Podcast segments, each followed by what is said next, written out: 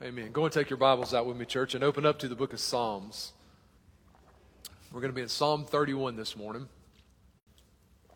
If you're visiting with us over the last uh, probably two years now, we've been taking the Psalms a little bit at a time uh, rather than starting in Psalm 1 and going all the way to Psalm 150. Uh, we're working through eight or ten Psalms at a time, and we're doing it in between our other studies. And so we're in a section right now where we started at Psalm 24, and we're going to go through Psalm 32. And so one Psalm left in this section after this morning, but Psalm 31 today. Uh, you might remember me mentioning the name John Huss to you last week. You remember that name? John Huss was the guy who was brought up on charges by the Roman Catholic Church, and one of the charges he was brought up on was that he encouraged congregational singing. I don't know if you remember me mentioning him. But uh, John Huss, he, lived about 100 years before the Protestant Reformation, so late 1300s, early 1400s.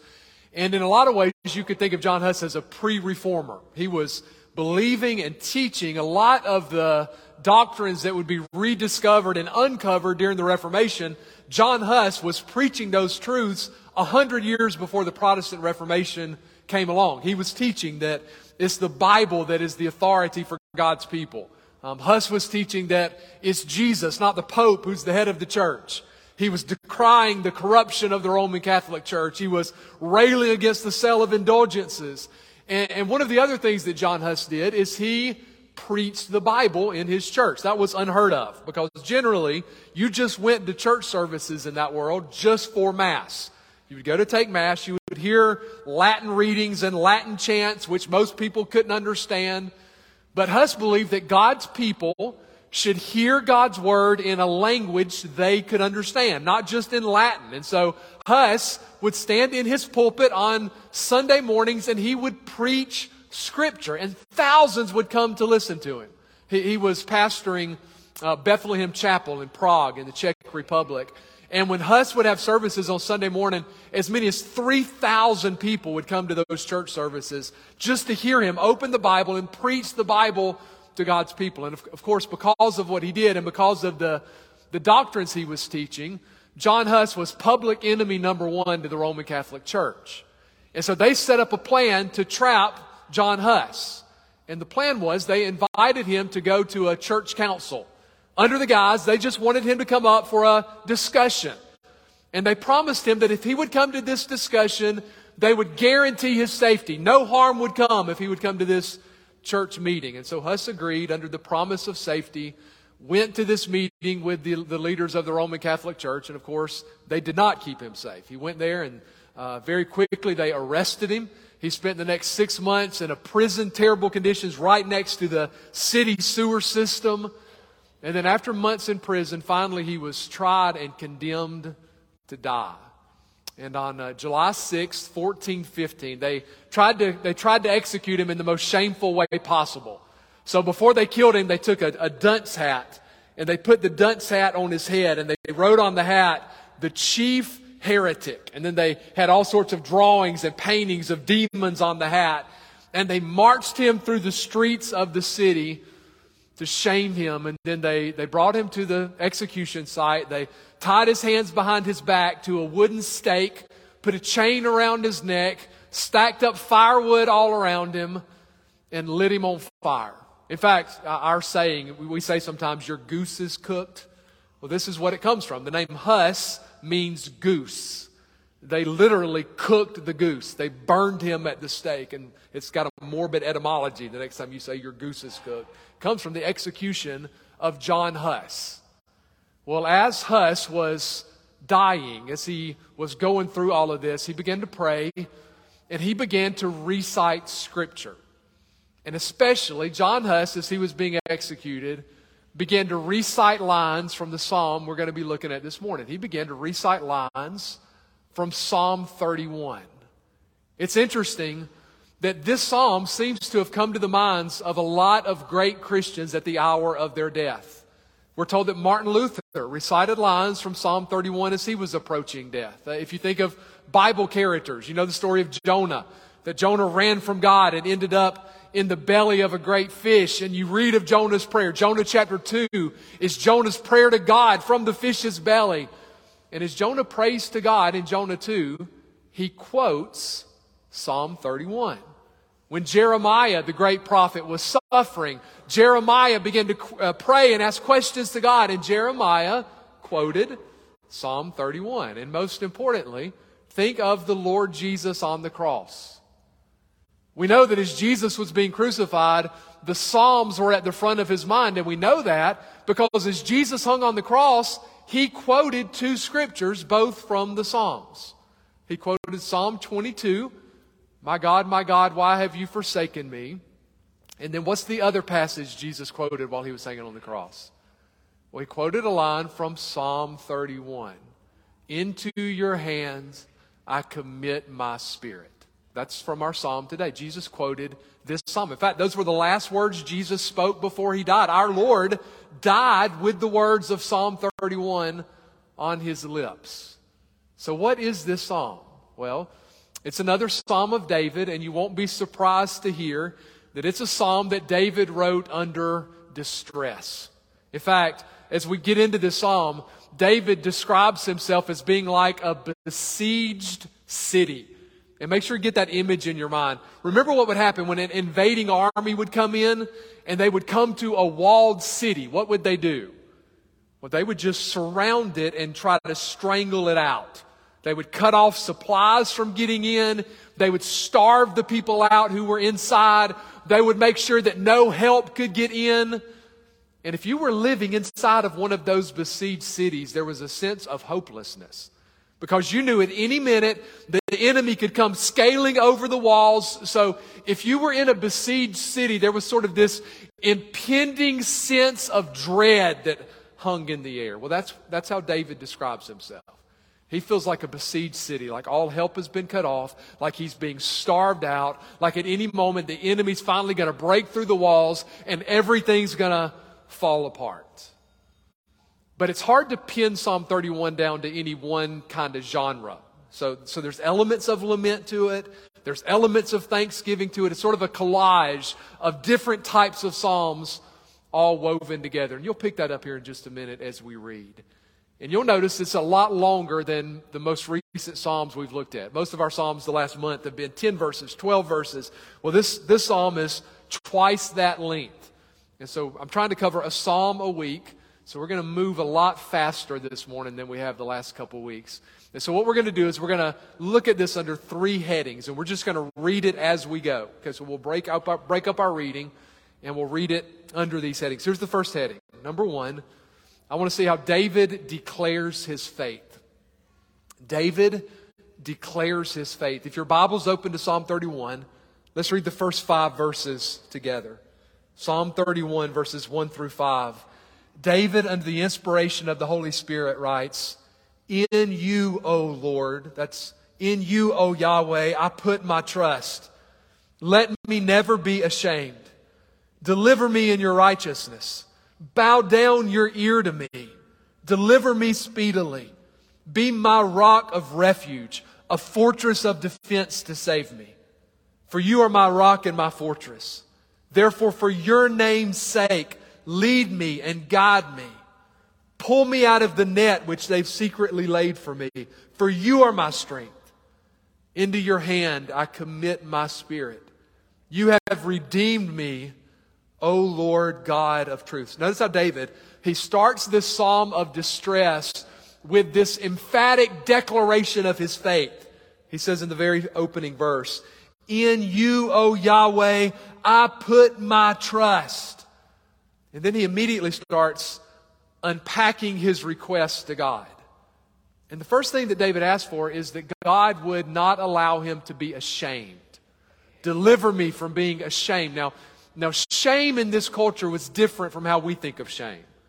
We think of shame as mainly something we feel. We feel shame. It's not what it was in Hebrew culture. To be ashamed was to be publicly humiliated. To be ashamed was to be disgraced in the public arena where everyone saw that you had been left out to dry. And David knew that's what his enemies were after. David had enemies who were willing to use any means necessary. They would use lies, they would use violence, they would use slander, but what they were after is they wanted David's reputation publicly ruined. And so David here is asking God to, to deliver him from that, to vindicate him, clear his name from the attacks of his enemies. And do you, do you see that one line that David uses? He says, Lord, bow down your ear. What do you think of when you think of bending over your ear to hear? Have you ever been in a hospital room or maybe a hospice room with someone who's really sick? I mean, so sick that they barely have the strength to talk. So, sick that they, it takes everything they have just to utter a whisper. And what do you have to do if you're trying to care for someone like that? Well, if you're going to hear what they say, you have to lean your ear over right next to their lips so you can hear what they're whispering. That, that's the picture that David's painting here. It's like David is saying, Lord, I'm so weak. Please bend down your ear to hear my cries. And did you notice the different titles of God that he stacks up in these verses? David calls God rock of refuge, fortress of defense, my rock, my fortress, my strength. Now, those are all different titles, but they all, they all imply the same thing, right? All of those titles imply strength. They all imply security and stability and defense. If you were facing an enemy in the wilderness, you wanted a rock. You wanted to fight from the high place. If you were facing an enemy in the city, you wanted a fortress. You wanted a place you could run to where your enemies couldn't get to you, where their attacks couldn't hit home. And that's what David is, is saying that God is to him. God is his security. God is his defender. God is his refuge. In fact, did you notice how he words it differently? In verse 3, David says, You are my rock.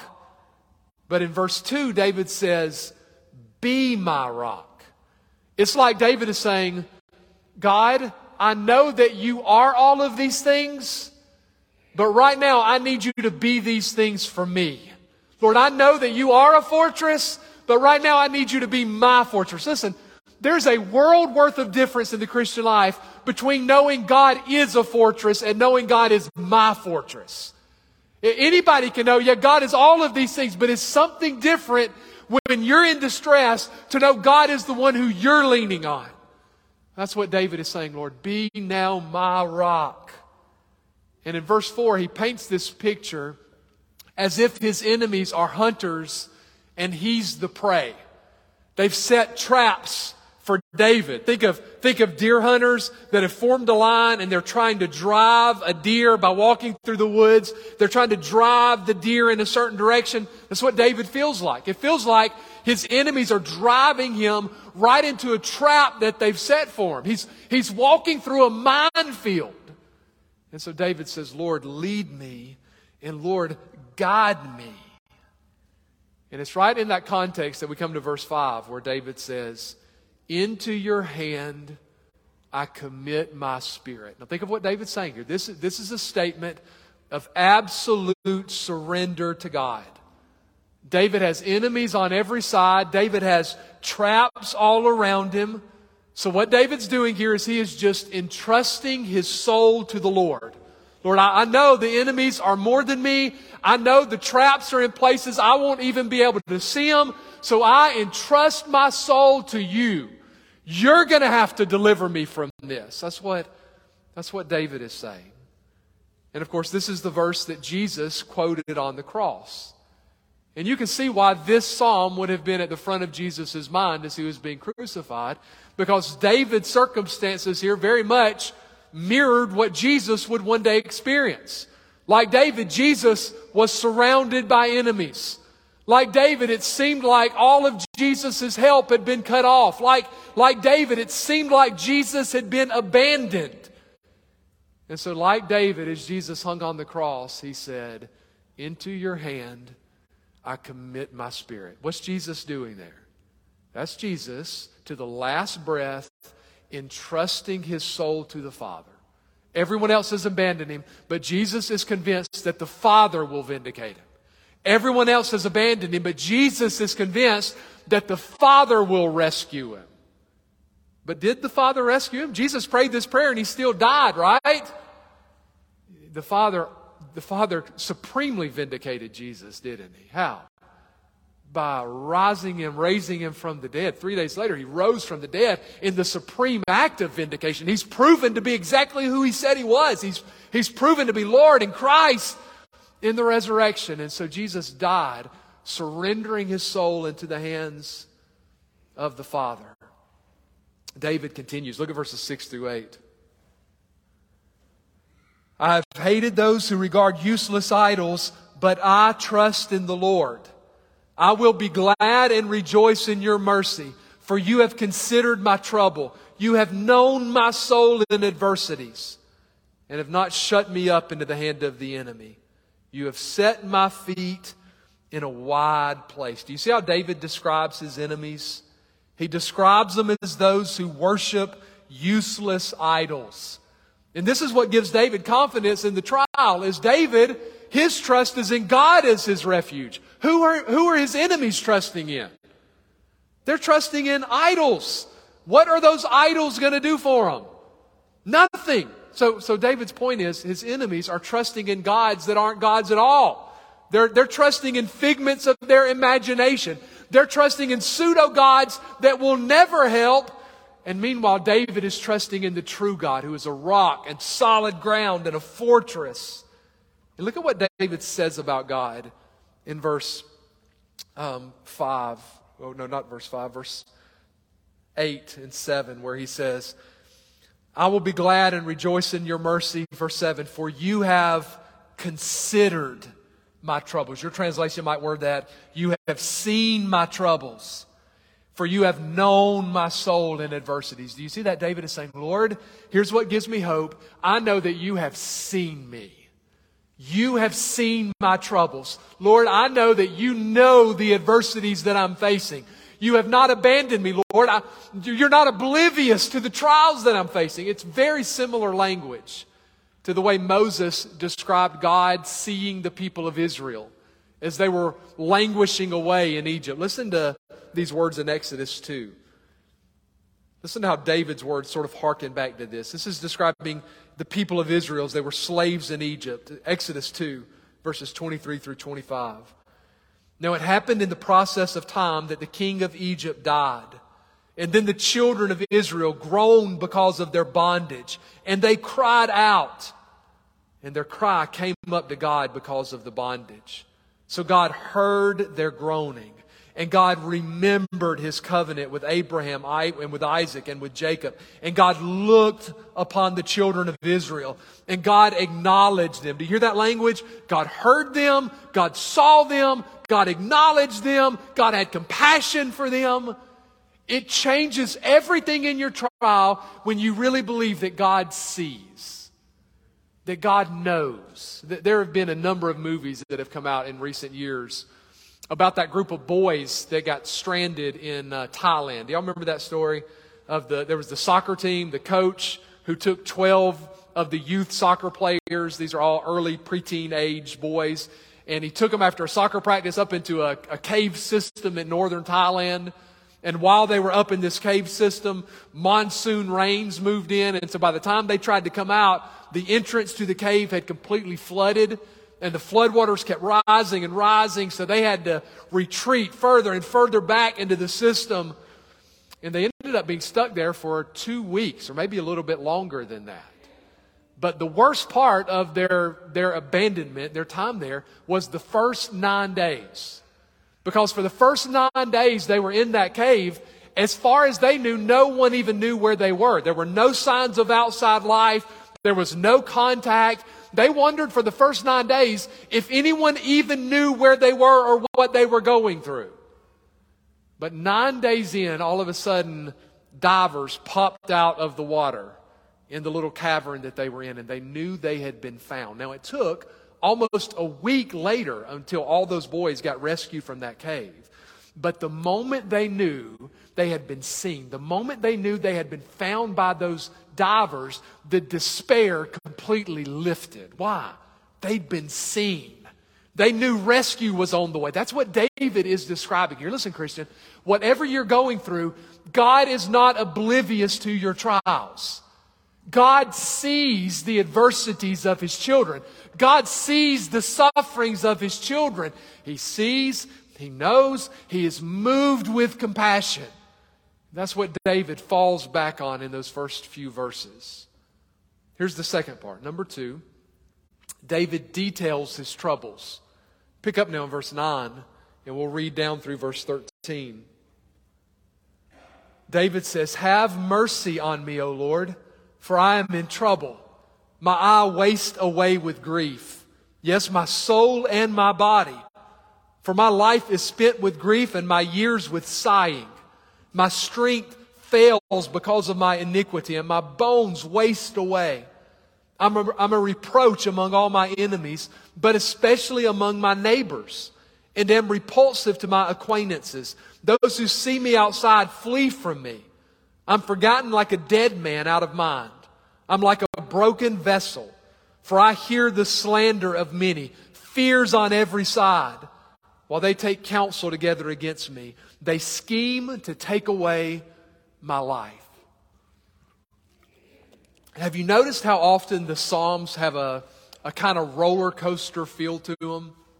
Where there are times in the Psalms when David is suffering, where David feels like he is rock solid. His faith can't be shaken. And then there are other times in the Psalms where David feels like he might not be able to last another day. Now, why are the Psalms that way? Because life is that way. How do you tend to do when you're going through trials? I'll tell you how, sadly, how I do. When I'm going through some sort of difficulty, man, there are times when my faith feels like it's unflappable. And then there are other times, maybe, maybe an hour or two later, when all of a sudden my faith feels threadbare. I feel weak. The trial feels unbearable. Well, that's what David is describing. He's describing the sort of undulation of our emotions as we're going through trials. And in verses 9 through 13, he details out what his suffering looks like. And what you find here is that David's suffering affected every part of his life. Uh, spiritually speaking, it's like his joy has left. Emotionally speaking, David's emotions are completely fried. It's even affecting his body. David is sighing all night long. His eyes, he can hardly see out of his eyes. They're so foggy from all of the tears. And he feels like his bones are wasting away. But then, did you notice the social dimension to David's suffering? So he's got enemies. They're slandering. They're doing their best to ruin him. But the sad thing is, it seems like their slander is working. Because did you notice how David mentions his neighbors and his acquaintances, all of a sudden his neighbors and his acquaintances don't want anything to do with him. The people David thought were his friends are giving him the silent treatment. They see David walking down the sidewalk and they cross over to the other side of the street. He says that they treat him like a dead man. They act like he's already gone. They treat him like broken pottery. What do you do with broken pottery? Nothing. It's useless. And that's how David is being treated by the people he thought were his friends. They want nothing to do with him. So notice how this is stacking up. So, on top of all the other pressures, David is also struggling with abandonment, with isolation. I mean, what do you do when you're going through a trial and the people you thought you could depend on all of a sudden are nowhere to be found? That's where David is. And there's one other element in his suffering I want to point out. Did you notice how some of David's suffering is tied directly to his own sin? Look at how he words it in verse 10. David says at the end of second half of verse 10, my strength fails because of my iniquity. So what is David aware of that is adding to his struggles? David's aware of his own sin. Yeah, David's got enemies all around him, but David realizes he's also got an enemy within him.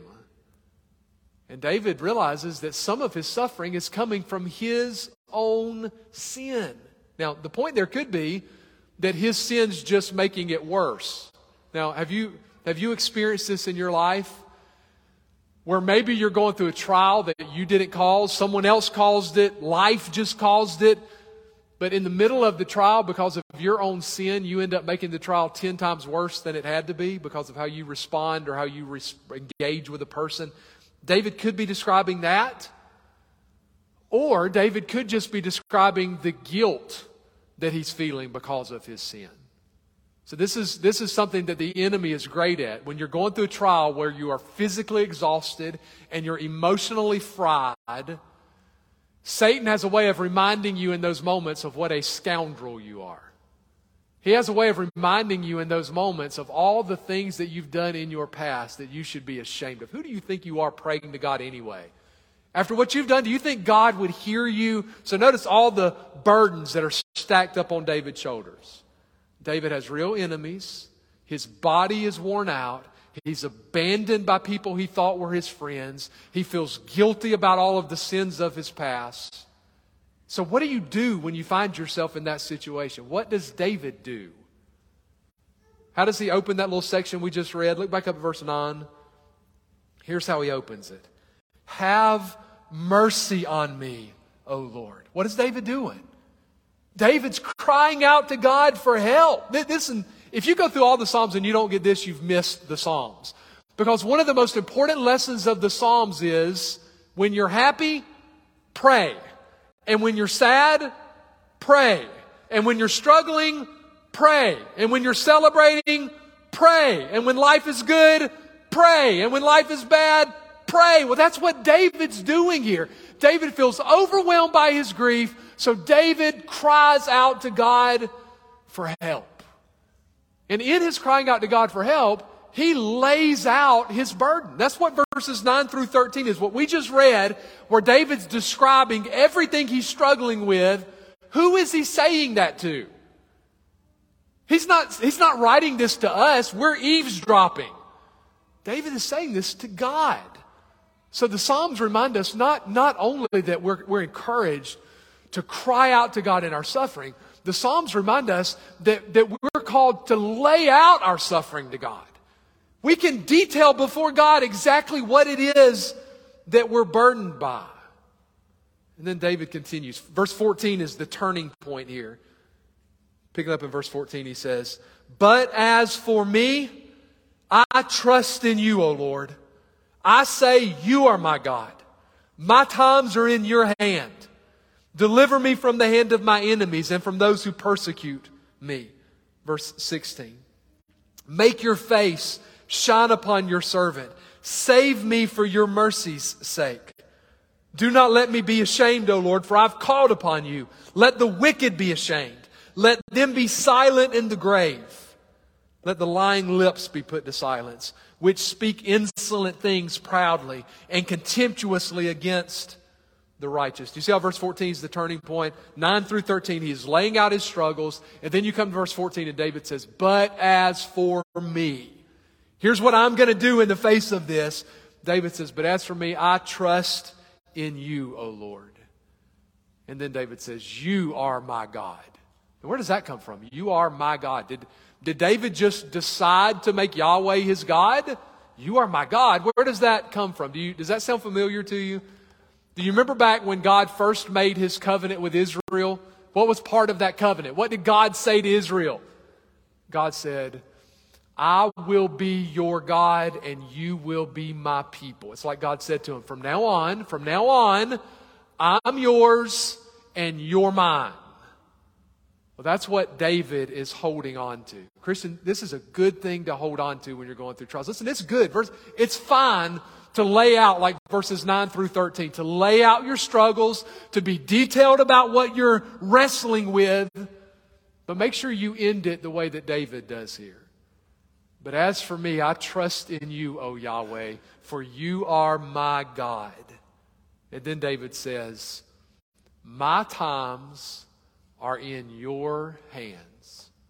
What does David mean? My times are in your hands. He's not just saying, that God's in control of how long he's going to live.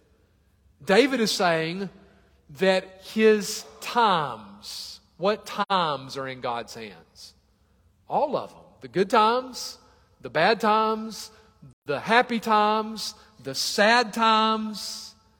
God's in control, David is saying, of all the different circumstances and all the different seasons of life. We've talked about this before, but isn't it true that life just consistently moves through seasons. Some seasons transition very slowly, like your body just slowly wears out as you move into the season of old age. And some seasons transition very rapidly, instantly. You get a phone call. A police officer shows up at your door. You get a test result, and you know instantly, in that moment, life's never going to be the same. Everything has just completely changed. Those are all the times that David is talking about here. Life goes through lots of seasons. And David's saying that he trusts that all of those seasons are under God's providential control. His times are in God's hands. Now, let me just remind you of what that means.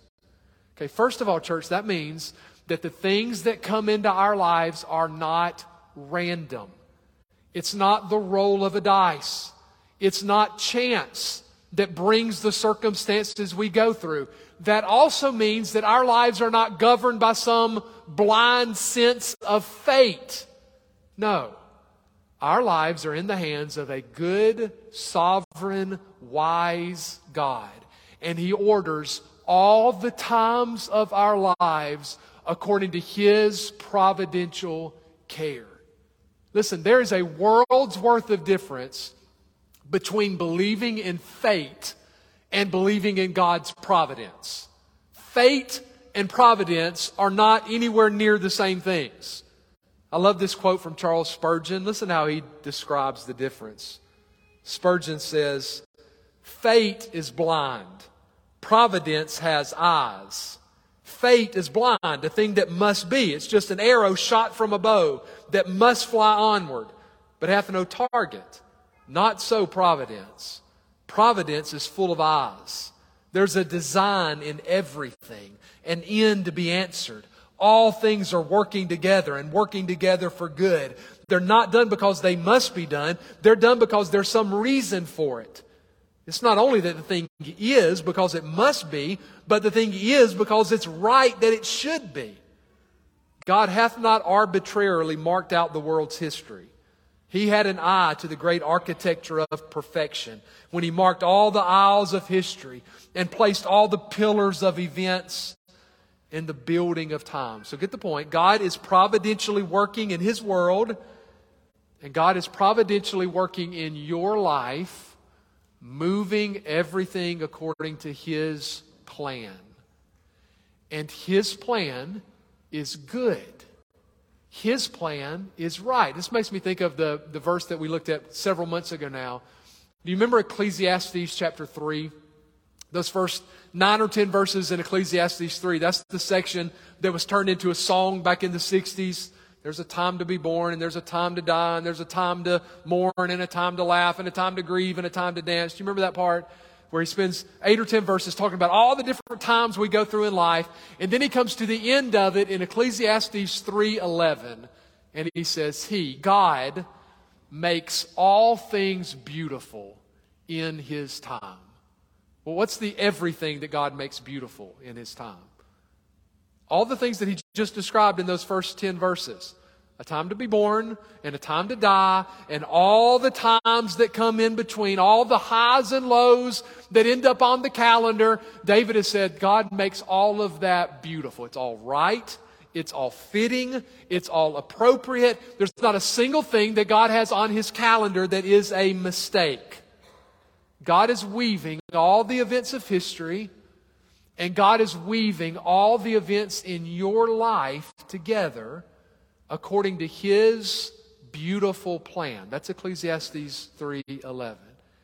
And I know the temptation is to hear my times are in God's hands. He makes all things beautiful in his time. I know the temptation is to hear that, to read that and think, what do you mean he makes all things beautiful? Because I've had lots of things in my life that didn't feel, didn't seem beautiful at all. You must not have been with me in that chemotherapy room. That didn't feel beautiful. Were you not with me at that funeral? That didn't feel very beautiful. Miscarriage is not beautiful. What does it mean? He makes everything beautiful in his time. Well, the point of David in Psalms and the point of Solomon in Ecclesiastes is we'll go through lots of things that don't feel beautiful because you and I are trapped in the moment.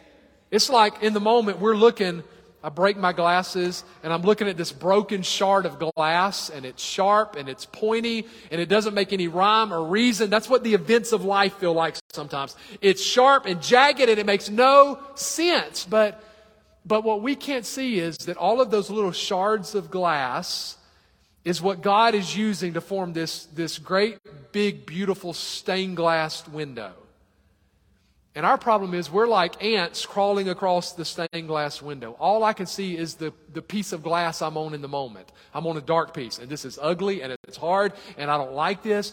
But what we can't see is that every dark piece and every bright piece is part of this grand mosaic that God is putting together, where it's all perfectly ordered, it is all beautifully designed our times are in his hands. Listen, that is, that is one of the most profound, meaningful declarations of faith you can make when you're going through suffering. It is to look to God and in surrender and faith say, My times are in your hands. That's what, that's what David is doing.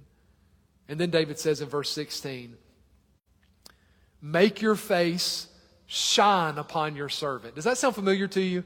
Make your face shine that comes straight out of the benediction, the priestly blessing of Numbers chapter 6. Remember, number 6 is where, where we're told that the priest would say, May the Lord bless you and keep you. May the Lord make his face shine upon you and be gracious to you. Well, David's quoting from that here. That's probably a line that David had heard hundreds of times in the sanctuary in corporate worship. So get what's happening because I love the picture. So David has heard hundreds of times in corporate worship this priestly benediction. May the Lord make his face shine upon you. And now in his private suffering, that line comes back to David's mind as an encouragement in his private suffering. Did you ever experience this in your Christian walk? Where if you find, if you're in the rhythms of regular worship corporately with God's people, there are lines and phrases and hymns and songs that you hear over and over and over again. And there will be so, so many times in your life when God will bring back things you hear, lines you've sung in corporate worship, and He'll bring back to mind in the moments of private suffering. Right, dear afflicted saint, to Christ draw near. Or what we sang, I can't tell you how many times personally I've been helped by the song we sang earlier. Whatever my God ordains is right.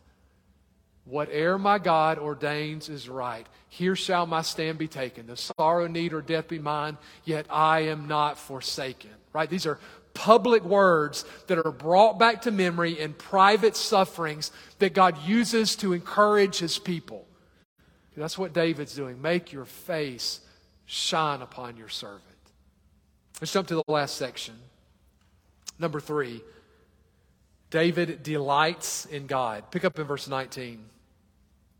David says, Oh, how great is your goodness, which you've laid up for those who fear you, which you have prepared for those who trust in you in the presence of the sons of men. You shall hide them in the secret place of your presence from the plots of man. You shall keep them secretly in a, a pavilion from the strife of tongues.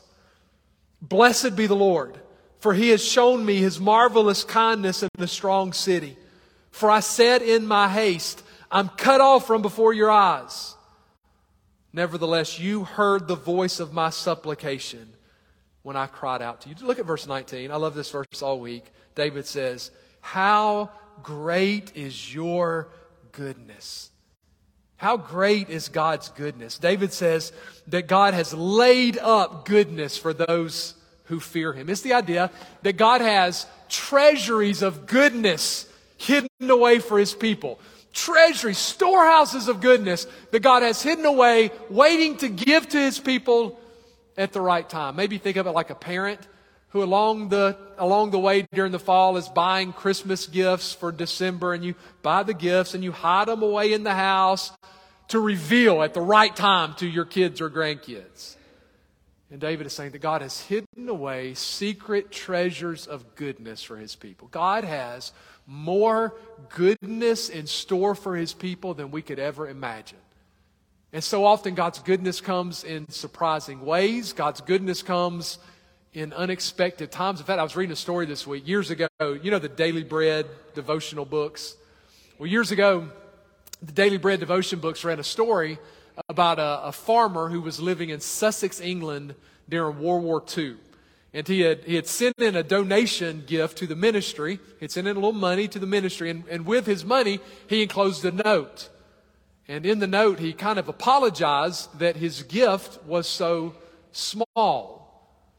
But he explained that the gift was so, was so small because they were going through a severe drought in Sussex. And he was a farmer, and so their, their harvest had been meager, and so they were barely scraping by. And he also explained in the letter that his family was constantly dealing with fear because the German bombers were constantly dropping bombs in the area. And so in his letter, he asked if they would pray for his family. He asked if they would pray that God would protect them from the bombs and if God would give them the waters they needed for their next year's crop to survive. So, big prayer request, right? God, protect them from bombs. God, give them the water they need to survive. Well, just a few weeks after he asked for that prayer request, one of the German bombs fell on his farm. It landed right on, in his small farm. His family was mercifully spared, his livestock was spared. But something interesting happened when the bomb hit. It, it dug down so deeply into the ground. It split open the earth so deeply that it actually opened up a, a shallow spring that was on his property that he didn't even know was there. And the spring was so, the spring was so abundant that it allowed both he and his neighbors to irrigate their fields from the spring, provided the water that they needed. So, so God not only protected them from the bomb, but God used a bomb to give them what they needed. He had goodness stored up that he brought to them in the most surprising way. That's what David is saying. Christian, God has stores of goodness hidden away for you. And then on the other side, David says that God hides away his people in the place of his presence. God has goodness hidden away for you, and God hides you away in the place of his presence. And then he ends it this way verses 23 and 24. Oh, love the Lord, all you his saints. For the Lord preserves the faithful and fully repays the proud person. Be of good courage, and he shall strengthen your heart, all you who hope in the Lord. You see what's happening in these last few verses? Most of this psalm has been David speaking directly to God. But what does he do now in the last two verses? It's like David has been on his knees praying, and in verse 23, he stops praying, he rises to his feet, and he looks at us. And what does he want to say to us? Well, David is saying, So, how should you and I, O saints, O followers of Christ, how should we respond to a God who's been so good to us? What should our response be to a God who has shown his love in that he sent his son to die for us? To take our judgment and bear our condemnation. How should we respond to a God who does that? Not, not just in formal, cold obedience, right? What does David call for among God's people? What does he say in verse 23? David says, Oh, love the Lord, all you his saints. How should you and I respond to a God who has been so good to us? We should love the Lord. It makes you think of, of the lines of the hymn. Love so amazing, so divine. What does it demand from me? Love so amazing, so divine demands my soul, my life, my all. So, suffering Christian, listen to the last two words of David's psalm be of good courage. Don't quit. Don't give up. Say like David, in you, O Yahweh, I put my trust. Say like David, into your hands I commit my spirit. Say like David, my times are in your hands. Trust yourself into the hands of God. He sees, He knows, He hides His people away. He's got stores of goodness laid up for His people. Trust